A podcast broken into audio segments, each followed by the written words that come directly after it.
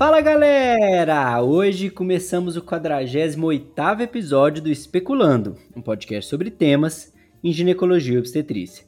Meu nome é Lucas, eu sou médico, ginecologista e obstétrico em Uberaba, Minas Gerais, e hoje está a Cibele aqui para conversar comigo sobre um assunto muito frequente nos consultórios de obstetrícia, principalmente, que é a depressão e a gravidez. A Cibele ela foi formada pela Beneficência Portuguesa de São Paulo, fez medicina fetal na Conceptus, também em São Paulo, e hoje atua em Assis, São Paulo, e é uma pessoa que estuda bastante esses distúrbios obstétricos e vai trazer para nós um aprofundamento sobre esse tema. Tudo bem, Sibeli? Tudo certo, Lucas, e por aí? Tudo beleza, pura também. Beleza, Sibeli, a gente sabe, né, que a gente tem blues puerperal, depressão pós-parto, psicose pós-parto, enfim. É, tem, dependendo da, da, referência, até 80% das mulheres vão manifestar uma, um distúrbio, né, um blues puerperal que seja, mas fica ali entre 10, 20, dependendo até 30% das mulheres manifestam quadros mais graves, como por exemplo a depressão pós-parto. Então vamos começar falando a diferença entre esses é, distúrbios, né? O que, é blues puerperal, o que, é depressão, o que, é transtorno bipolar, psicose, enfim. Vou pedir para você definir para nós, para a gente nivelar a audiência sobre o assunto que nós estamos falando. Bom, Lucas, primeiramente já peço desculpa aí para os colegas psiquiatras, né, que estiverem ouvindo a gente. Sou aqui uma mera ginecologista obstetra tentando um lugar ao sol aí nos distúrbios psiquiátricos, nas doenças mentais. Começando pelo baby blues, né, ou blues perperal, ou blues pós-parto, também chamado aqui no, no Brasil, a Febrasgo gosta bastante de usar o termo tristeza materna o blues, eles não consideram como uma doença psiquiátrica, tá? Eles consideram como uma oscilação de humor ali no comecinho do pós-parto, que é autolimitada e que não precisa de tratamento medicamentoso. A mulher fica oscilando ali, né, entre tristeza, choro, felicidade intensa, tal, e tudo isso dura até duas semanas. E geralmente tem um pico de aparecimento dos sintomas entre 2 e 5 dias do pós-parto. Então, tristeza materna não precisa de tratamento, é autolimitado e dura até 14 dias. E todos esses sintomas não interferem no cuidado próprio, cuidado do bebê, convívio social, enfim, né, vida normal. É só uma oscilação temporária de humor. Perfeito. Então, até por isso essa incidência é tão alta, né? Provavelmente o blues puerperal é uma coisa meio que fisiológica, assim, uma coisa meio que faz parte do, do, do processo, né, Sibeli? Exato. É, tanto é que a gente falou aqui, né? Mais de 80%, tem estudos que falam 85%, 90% das mulheres experimentam essa oscilação de humor no pós-parto imediato. Então, cuidado com esses pacientes, só apoio, ver se não é nada mais grave, falar para ela que vai passar, beleza. Agora vamos para os quadros mais graves mesmo. Isso. Bom, Começando bem do começo lá, a gente tem um grande grupo né, de distúrbios mentais, aí, de doenças psiquiátricas. Dentro desse grande grupo, a gente tem os distúrbios de humor. Dentro dos distúrbios de humor, a gente tem depressão e a doença bipolar, né, a bipolaridade. A depressão, a gente tem depressão maior e menor. E a gente, e geralmente o nome completo da depressão é depressão unipolar maior, depressão unipolar menor e no, no outro extremo a gente tem o transtorno bipolar. Depressão a gente chama de unipolar porque ela só tem esse único polo de sintomas depressivos. O transtorno bipolar, ele é chamado de bipolar porque ele tem dois polos, a depressão e a mania. E é por isso que eles são coisas diferentes, porém, né, eles têm essa intersecção aí dos, dos sintomas depressivos. A depressão menor é quando eu tenho de dois a quatro sintomas depressivos. A depressão maior, eu tenho cinco ou mais sintomas depressivos. Esses sintomas obrigatoriamente têm que durar pelo menos duas semanas. Lembra que o blues é até duas semanas. A depressão é pelo menos duas semanas. Bom, então, para a gente fazer o diagnóstico de depressão, a gente precisa saber quais são os sintomas depressivos, né? Obrigatoriamente, um dos sintomas tem que ser humor deprimido ou perda de prazer e interesse, que a gente chama o nome técnico disso é anedonia. Dos outros sintomas, a gente tem agitação ou retardo psicomotor, distúrbios de sono, como insônia ou hipersonia, fadiga ou perda de energia, distúrbios de apetite, né, comer muito ou comer pouco, dificuldade de concentração, diminuição da autoestima ou sentimento de culpa frequente e ideação suicida ou pensamento suicida, tudo isso também é sintoma depressivo. Então, depressão menor, de 2 a 4 desses sintomas que eu listei, e depressão maior, 5 ou mais sintomas, sendo humor deprimido ou perda de interesse ou prazer, sendo um sintoma obrigatório. Esses sintomas têm que durar a maior parte do dia, na maior quantidade de dias. E pelo menos duas semanas, que foi o que a gente já tinha comentado antes, que é uma das principais diferenças do, da tristeza materna, né? Do blues puerperal. E aí a gente tem o transtorno bipolar, que é aquele que a gente falou que tem o polo depressivo, que é a mesma coisa aqui desses sintomas depressivos, e a gente tem o polo maníaco. A mania, depois lá na frente, quando a gente for falar de tratamento, a gente precisa é, é, se preocupar muito com esses, essa diferenciação de transtorno bipolar para transtorno depressivo, porque isso vai fazer uma total diferença no tratamento da paciente depois. Então, como que eu faço o diagnóstico? Eu já aprendi como é que eu faço o diagnóstico da, do episódio depressivo e eu preciso saber o que é um episódio maníaco. Então, eu preciso de pelo menos dois desses sintomas que eu vou falar. Tem aquele sentimento de grandiosidade, de autoestima inflada, menor necessidade de horas de sono, aquela pessoa tagarela muito mais do que o usual, a, a distração, a falta de concentração é uma coisa bem comum agitação psicomotora também é, e necessidade daquelas atividades que causam algum risco. Sabe aquele negócio que a gente fala que a pessoa tem é, um episódio maníaco porque ela sai gastando todo o dinheiro que ela tem, ela sai tendo relação sexual com várias pessoas, ela começa a praticar esportes que colocam a vida dela em risco, como né, salta de bungee jump num dia, paraquedas no outro, passa na frente de um trem para ver o que vai acontecer. Eles caracterizam isso como podendo ser um episódio de mania. E, óbvio, sempre, toda vez que a gente vê tanto um sintoma depressivo como um sintoma de mania, a gente precisa diferenciar isso de outras condições que podem gerar esses sintomas, como abuso de álcool e drogas, deficiência de macro e micronutrientes, anemia, uso de outras medicações, distúrbios de tireoide. Então, tudo isso precisa ser descartado antes de eu fazer esses diagnósticos. Perfeito, Sibeli. Então, a anedonia tem que ser né, uma, das, uma, uma das bases aqui para o diagnóstico de depressão. Ninguém que tem depressão gosta de fazer o que antes gostava, né? Eu sempre aprendi isso na faculdade. Então, a anedonia é, esse, é essa base. A pessoa ela para de gostar de fazer o que ela sempre gostou. E uma coisa interessante da bipolaridade é que o bipolar ele é um depressivo, né? A pessoa que tem o diagnóstico de bipolaridade, ela tem primeiro uma depressão estabelecida, só que a diferença é que ela faz esses episódios de mania, como você bem descreveu, né? O que, que a gente tem que ficar, ficar de olho. Então a pessoa começa a fazer algumas coisas que ela não fazia antes, de forma muito exacerbada, com a libido lá em cima, com a disposição mesmo, entre aspas, né, lá em cima, enfim. Então isso aí é, a, é o diagnóstico de bipolaridade. Muito legal. Beleza. Agora, eu quero te perguntar uma coisa. Eu quero, eu quero te perguntar se existem fatores de risco para essas condições, principalmente ligada aqui à obstetrícia, né? O que, que a gente tem que ficar de olho para a gente pensar se essa paciente vai ter ou não, quem que a gente tem que ficar mais atento pensando em fator de risco. Então, é, Lucas, eu fui vendo, né, estudando sobre o assunto e eu vi como eu não sabia nada sobre fatores de risco para ter depressão pós-parto ou depressão durante a gravidez, né? Tem algumas, alguns fatores de risco que a gente já imagina que sejam fatores de risco, tipo é, gestações complicadas, com bebês mal formados, violência sexual, violência doméstica, tudo isso é fator de risco para ter é, distúrbios psiquiátricos na gravidez e no pós-parto. Um fator de risco que me deixou é, bem surpresa foi a hereditariedade, a questão genética da coisa. Eu não imaginava que era um papel tão importante, né, que existisse, que isso realmente fosse um fator de risco.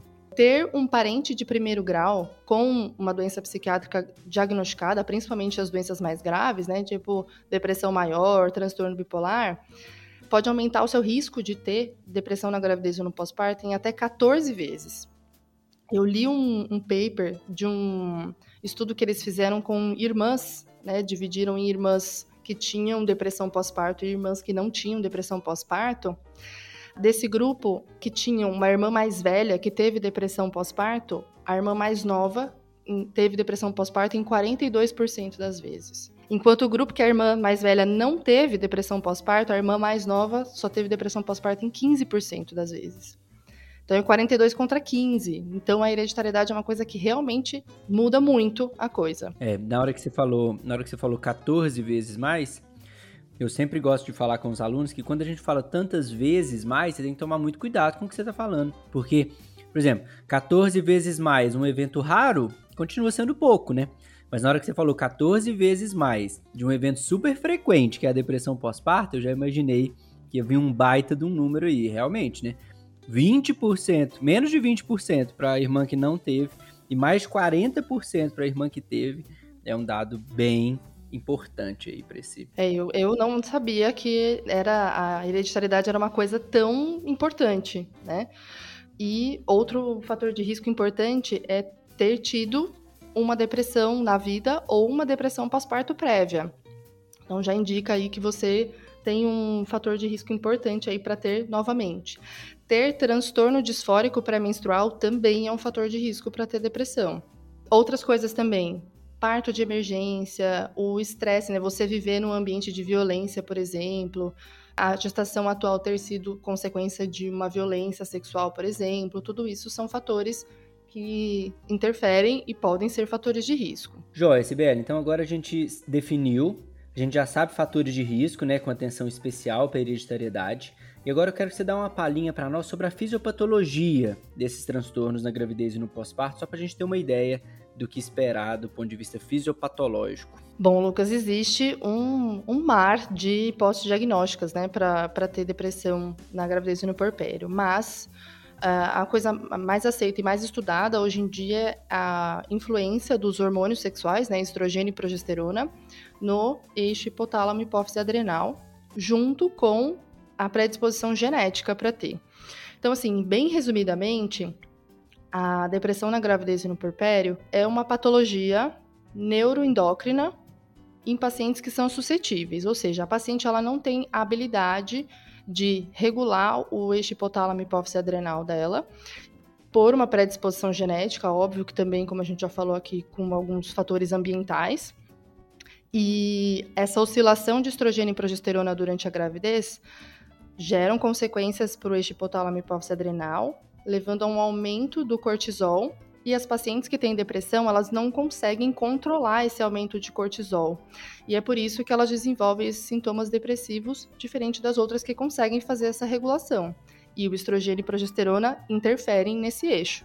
E é por isso que não basta é, a gente ter só os fatores ambientais. Você ter uma predisposição a não conseguir fazer essa regulação do cortisol é um motivo. E é por isso que a hereditariedade e a genética é tão, é, tão importante nessa parte. Então, estrogênio e progesterona interferem na produção de cortisol e a paciente da depressão, por um motivo genético, um polimorfismo, não consegue regular esse eixo. E é por isso que ela desenvolve os sintomas depressivos pela hipercortisolemia. É interessante que distúrbio psiquiátrico são diferentes um do outro, mas eles estão muito ligados sempre, né? Você vê que é muito comum é, a mulher ter síndrome pré-menstrual. Quase, quase toda mulher tem uma síndrome pré-menstrual. Porém, algumas mulheres, geralmente mulheres com passado depressivo, com passado de algumas outras doenças psiquiátricas, têm uma tendência maior a desenvolver transtorno disfórico pré-menstrual, ou seja, lida mal com as situações. Né? Não que ela lida mal, mas o corpo, biologicamente, alguma coisa ali faz com que ela lida mal. E agora, a gente conversando aqui de depressão, eu estou conseguindo fazer esse link. É como se o blues puerperal fosse a síndrome pré-menstrual e a depressão pós-parto fosse aí o transtorno disfórico, né? Alguma coisa nessa mulher, agora você está trazendo para nós aí esse aumento do cortisol, essa, essa paciente ser mais sensível a esse aumento, não conseguir regular bem esse aumento, faz com que ela não desenvolva só um quadro mais benigno, digamos assim, como a síndrome pré-menstrual ou como o blues puerperal, e sim uma depressão, um quadro mais grave. Então, são doenças que vão andando de mão dada, né, uma com a outra, isso é bem interessante. Então, beleza, Sibeli, como que a gente vai fazer o diagnóstico? Isso aqui é importante. Agora nós vamos para diagnóstico e tratamento, que é geralmente o que a gente mais gosta, né? Diagnosticar e tratar. Geralmente o médico tem esse, essa aptidão aqui, né? A gente acha que a gente consegue melhorar a vida das pessoas assim. E como que a gente vai diagnosticar essas doenças é, nas gestantes e puérperas? Bom, a gente tem algumas ferramentas, que são alguns questionários validados para a gente usar para o rastreamento e busca ativa desses casos. Né? Lembrando, óbvio, a gente já tem pacientes que têm alto risco, que são todos esses fatores de risco que a gente comentou. O ACOG incentiva que a gente faça pelo menos um rastreamento durante a gravidez e no pós-parto para transtornos psiquiátricos, né, para doença, doença psiquiátrica. É, são duas ferramentas, na verdade. A ferramenta mais usada para um rastreamento inicial chama escala de Edimburgo. E essa escala de Edimburgo tem várias perguntas que focam mais na parte cognitiva e afetiva, não tanto nos sintomas físicos, para poder ter uma suspeita, né, de uma suspeita alta ou baixa de ter uma doença psiquiátrica.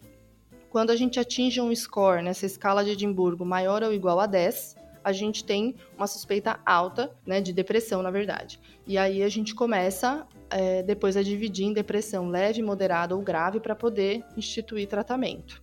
Essa escala de Edimburgo, como eu falei, ela fala mais de sintomas cognitivos e afetivos, porque é comum no pós-parto, né, a mãe ter sono, irritabilidade, por causa da privação de sono e etc. Então, eles focam mais nessa parte cognitiva e afetiva para tentar ter uma suspeita mais fidedigna, né? Quando a gente tem uma suspeita alta de depressão, que é esse score maior ou igual a 10, a gente precisa, lembra, procurar por um episódio maníaco na vida dessa pessoa. E eu digo na vida porque é na vida mesmo. Esse, essa escala de Edimburgo vai perguntar de sintomas nos últimos sete dias. E aí, quando a gente tem essa alta suspeita, a gente vai aplicar outro questionário que é para procurar por, por esses episódios de mania. E esse episódio de mania vai perguntar sobre sintomas na vida da pessoa, né? Lifetime ali, tanto que escrevem isso no próprio questionário. E quando eu encontro uma, um episódio de mania na vida dessa pessoa, o, o tratamento já muda automaticamente. Eu não vou tratar essa pessoa como antidepressivo e é por isso que é tão importante eu pesquisar os episódios de mania.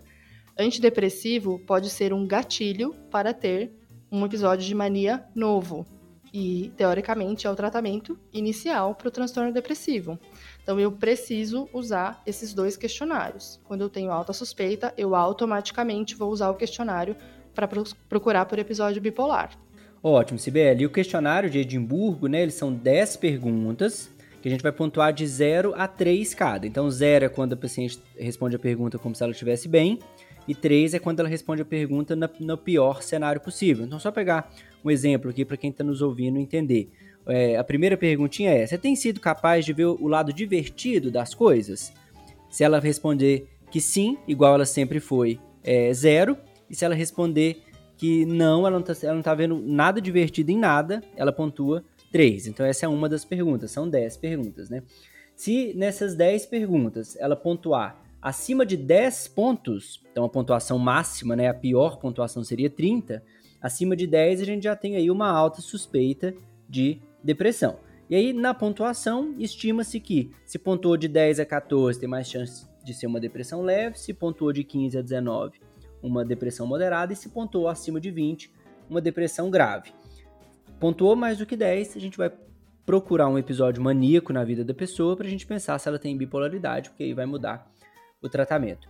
Aí, é, esse questionário, apesar dele chamar questionário pós-parto, a gente, você já tinha me contado que ele pode ser usado tanto na gravidez quanto no pós-parto, né? Eu quero que você fale para nós quando é que é indicado usar esse questionário para as pacientes. Bom, o ACOG fala que a gente tem que pelo menos fazer uma vez no, na gravidez e uma vez no pós-parto, tá? Mas eh, tem alguns, alguns serviços que já tem isso até protocolado no pré-natal deles mesmo, tá? Então eles fazem um, no momento importante é, na primeira visita do pré-natal, no terceiro trimestre, antes de ter alta do hospital no pós-parto e na primeira visita de porpério. Lembrando que, porque no terceiro trimestre? Na fisiopatologia, a gente tem um aumento estrondoso de estrogênio e progesterona no terceiro trimestre. E isso vai gerar uma. O aumento do cortisol no terceiro trimestre é muito alto. Inclusive, para quem já tem depressão, a gente vai falar no tratamento, a gente aumenta a dose do antidepressivo no terceiro trimestre, mesmo a pessoa não tendo piorado os sintomas porque existe essa resposta fisiológica do cortisol no terceiro trimestre. Por isso, o terceiro trimestre é um momento crucial ali para a gente não perder essa paciente e acabar já chegando no pós-parto com uma depressão que a gente não diagnosticou. Então, aí, quatro momentos importantes. Primeira consulta de pré-natal, terceiro trimestre, antes de ir embora, depois do parto, né, do hospital, e na primeira consulta de porpério. Bacana, bem, bem interessante.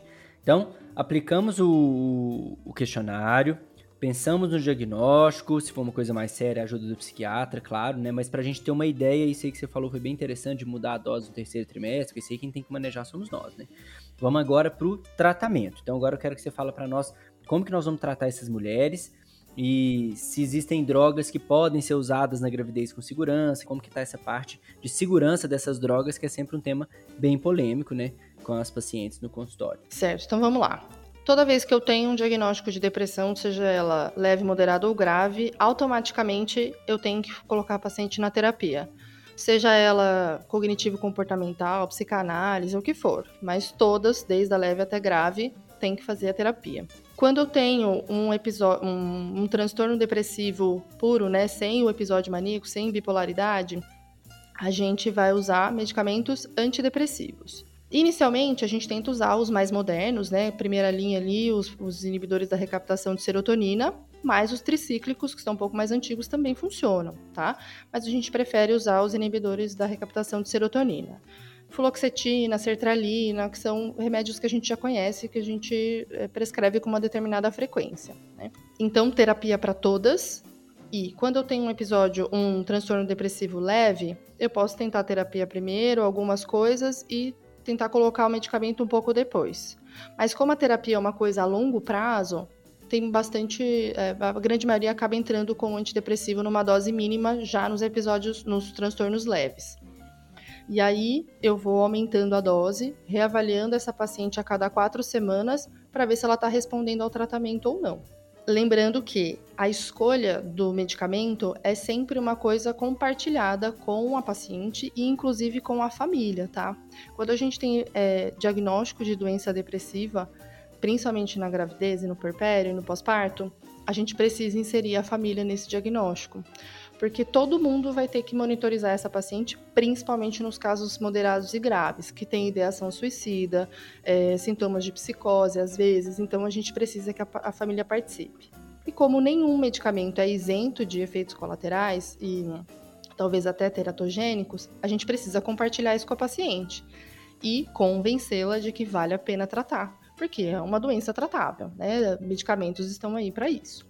Então, para todas, terapia e a partir da leve, eu já começo a considerar inserir o antidepressivo, primeira escolha, inibidores da recaptação de serotonina. Dentro dos inibidores de recaptação de serotonina, quais as melhores opções dentro da gravidez, pensando em, em risco fetal? É, o que eles, a, a, primeira escolha geralmente é a sertralina, né? Eles colocam a sertralina como primeira opção e depois vai subindo a dose até a gente conseguir chegar aí numa remissão de sintomas.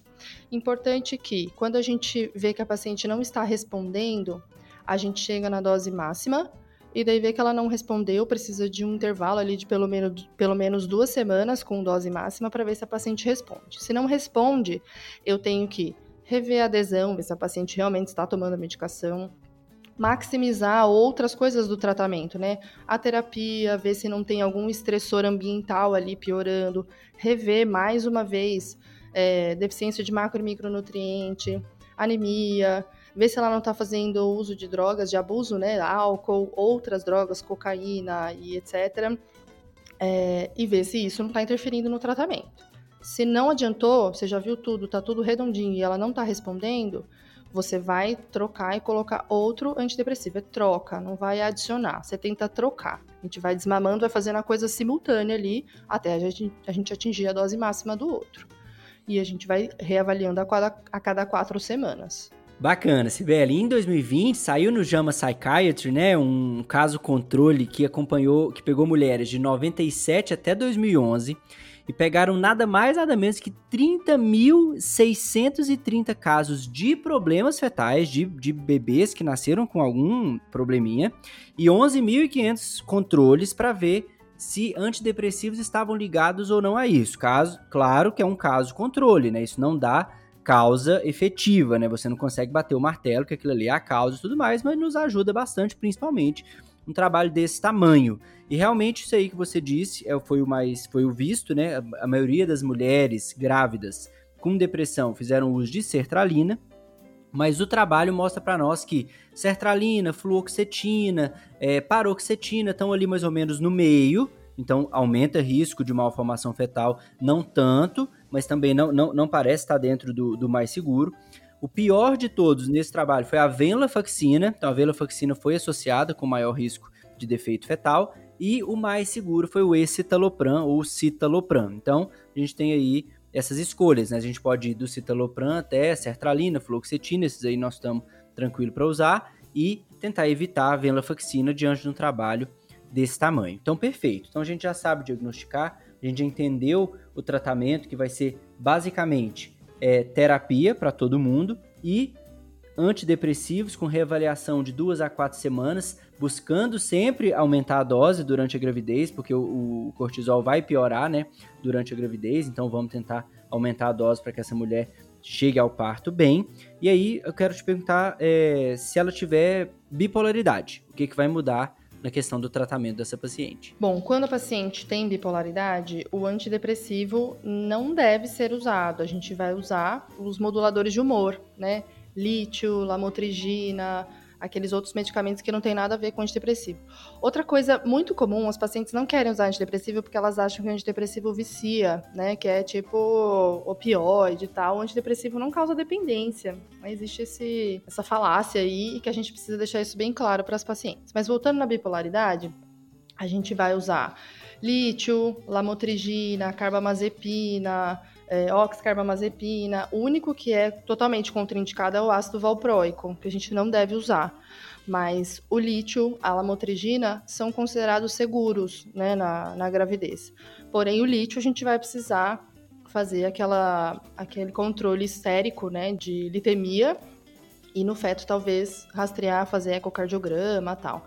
Mas nunca usar os antidepressivos em pacientes que têm transtorno bipolar, porque você pode desencadear um episódio maníaco por causa do antidepressivo. É bem importante. E para as pacientes que têm transtorno bipolar, obrigatoriamente eu tenho que pesquisar psicose, que é o que a gente estava comentando no começo. Psicose é rara, sim, mas é extremamente grave. Todas as pacientes que têm transtorno bipolar eu tenho que pesquisar psicose. E também tem questionáriozinho e tal, mas é umas perguntinhas mais rápidas, assim, do tipo, você ouve vozes, fica confuso com o que é real e imaginário. Então, a psicose é um pouco mais, é, relativamente mais fácil de diagnosticar. E aí é mais um motivo para a gente separar o joio do trigo, depressão de transtorno bipolar, porque o principal fator de risco para ter psicose é ter transtorno bipolar. Bacana. E aí nesses casos, né, tanto de depressão maior para frente, na verdade, né, a gente sempre vai pedir ajuda de um psiquiatra, né? Geralmente ginecologista, obstetra não vai seguir isso aí sozinho, principalmente em casos de psicose que está muito ligado à ideação de infanticídio, né? Mães que querem matar a criança ou que quer muito que a criança morra para a vida dela voltar ao normal. Isso aí é é bastante frequente nas pacientes com psicose e a gente precisa de um auxílio bem importante. Uma parte importante da gente frisar é que você, você citou para nós que lítio, carbamazepina, lamotrigina, etc., são consideradas drogas seguras na gravidez. Porém, seguro não quer dizer que não aumente risco, viu, gente? Todas essas drogas aumentam risco, sim. Lítio aumenta risco pra caramba, carbamazepina aumenta risco, de malformação principalmente cardíaca. Só que diante de um quadro tão grave quanto a bipolaridade, vale a pena fazer uso do medicamento, porque a chance do medicamento causar um problema é menor do que uma bipolaridade descontrolada. O ácido valproico não, porque aí é quase 10% das mulheres que, que usam ácido valproico vão ter problemas na criança, é um número absurdamente alto, mas o restante aumenta o risco, não é tão seguro quanto um paracetamol, né? A gente fala seguro diante do que, que nós estamos falando, que é uma doença séria, e a bipolaridade barra depressão. Beleza, Sibeli, você quer falar mais alguma coisa? Quer despedir do pessoal?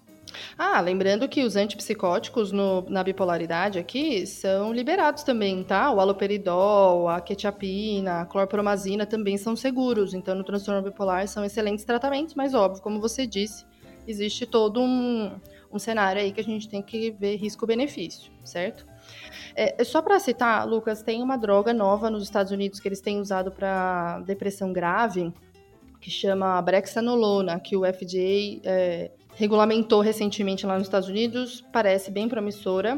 A brexanolona é um neuroesteroide que é modulador de receptor GABA e é usado nesses quadros agudos de depressão, que são refratários e tal, e que infelizmente não podem ser usados na gravidez, mas na, na amamentação sim. O grande problema da brexanolona é que ela é um medicamento injetável, né? Ela é uma infusão endovenosa e que essa infusão demora 60 horas. A paciente precisa ser internada, fazer a infusão, porém tem excelentes resultados para depressão grave Inclusive, dura, é, você faz a infusão, diz que o efeito dura de 30 a 40 dias. Então, é, tem bons resultados. É, infusão, infelizmente, é monitorizada em ambiente hospitalar, mas com bons resultados e com um efeito mais prolongado do que ficar tomando a medicação todo dia. Não depende, né, da paciente de tomar a medicação. Então, também pode ser um dia uma boa, uma boa alternativa aqui para os casos graves refratários aqui no Brasil. Interessante, né? Um medicamento que dura muito tempo e que não depende da paciente, pode ser um futuro aí da, da depressão, né? Achei bem, bem bacana. Então, muito obrigado, Sibeli, pelo tempo, pela disposição. Obrigada eu, Lucas. Desculpa aí, é um... tô viajando num mundo novo aqui da psiquiatria na obstetrícia e no... na ginecologia também, né? Então, todo mundo estuda em doenças psiquiátricas. O ginecologista obstetra talvez seja o único médico que a paciente visita na vida inteira dela, né?